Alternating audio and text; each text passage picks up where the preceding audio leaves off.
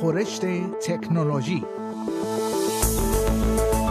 خورشت تکنولوژی یک پادکست هفتگی به زبان فارسی از رادیو اسپیس فارسی است پادکستی که در آن از گجت ها یا ابزار تکنولوژیکی جدید گرفته تا نوآوری های جدید در جهان فناوری و یا حتی ویدیوها و اخبار داغ در شبکه های اجتماعی می‌پردازیم.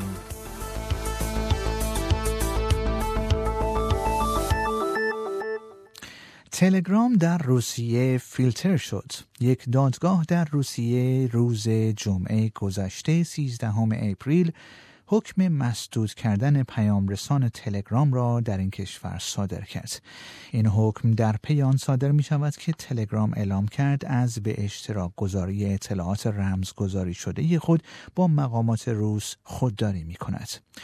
بنیانگذار و مدیرعامل پیامرسان تلگرام پاول دوروف در روز جمعه گفت کشورهایی مانند روسیه از نفوذ خود در بخش فناوری اطلاعات استفاده می کنند تا حقوق بشر را نقض و کسب درآمد کنند. مقام های دولتی ارتباطات روسیه چندی پیش خواستار فیلتر شدن تلگرام در این کشور شده و خواسته بودند تا زمانی که شرکت تلگرام کلید رمز اطلاعات خود را به مقامات روس واگذار نکند این پیام رسان مسدود بماند.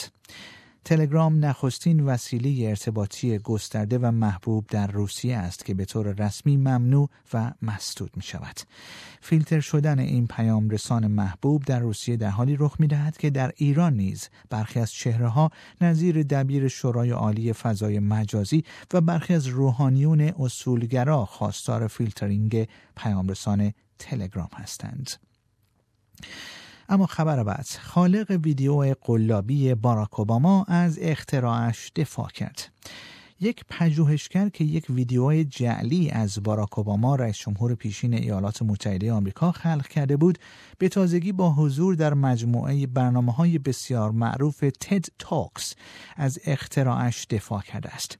در کلیپ کامپیوتری که توسط دکتر سوپاسورن سواجانا کورن خلق شده رئیس جمهور پیشین ایالات متحده آمریکا در حال صحبت کردن دیده می شود که سخنانش به هیچ وجه سخنان اصلی او نبوده است. کارشناسان هشدار دادند فناوری بکار رفته در خلق این اثر می تواند منجر به بروز یک بحران سیاسی شود.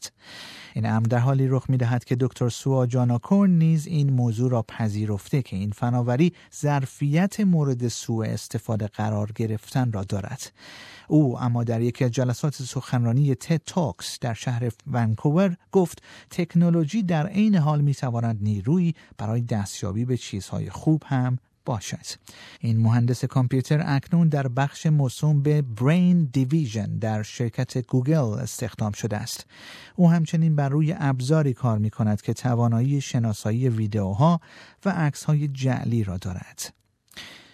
و خبر بعد ویژگی های جدید خدمات ایمیل جیمیل گوگل با طراحی مجدد سرویس ایمیل محبوبش یعنی جیمیل به زودی یک ویژگی جالب موسوم به confidential mode یا وضعیت محرمانه را به همراه یک sidebar به این سرویس ایمیل اضافه خواهد کرد.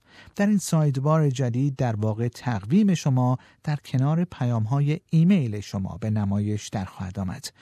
هنوز مشخص نیست که این ویژگی های جدید از چه زمان در دسترس خواهند بود اما وبسایت Verge در گزارش خود نوشته است که این ویژگی ها قرار است به همراه تعدادی قابلیت های دیگر که هم‌اکنون در app موبایل جیمیل وجود دارند از جمله قابلیت quick reply که به کاربر اجازه می دهد تا در هنگام پاسخ سریع به ایمیل هایش از یک سری پاسخ های از پیش طراحی شده استفاده کند و همچنین ویژگی دیگر موسوم به Snooze به زودی به طراحی جدید این خدمات ایمیل اضافه شوند.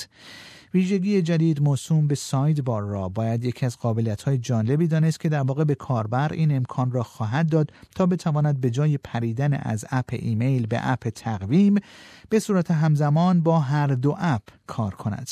اگرچه گفتنی است که این ویژگی چیز جدیدی هم نیست و به عنوان مثال بسیاری از کاربرانی که از اپ های مانند اپ اوتلوک یا سامسونگ فوکس استفاده می کنند همینک نیز از چنین ویژگی برخوردارند.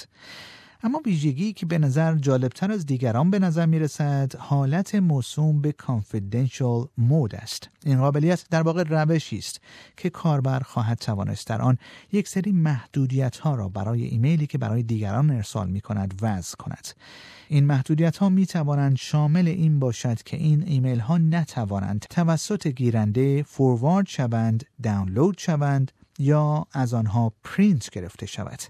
در گزارش مذکور همچنین عنوان شده که فرستنده حتی خواهد توانست برای ایمیلی که میفرستد یک زمان انقضا در نظر بگیرد. این یعنی گیرنده پس از این زمان دیگر به ایمیل مذکور دسترسی نخواهد داشت.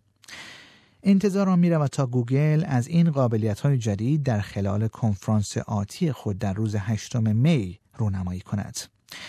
و در پایان برنامه امروز از شما دعوت می کنم تا برای دیدن ویدیوهای داغ هفته گذشته در فضای آنلاین از وبسایت برنامه فارسی رادیو SBS به نشانی sbs.com.au persian دیدن کنید.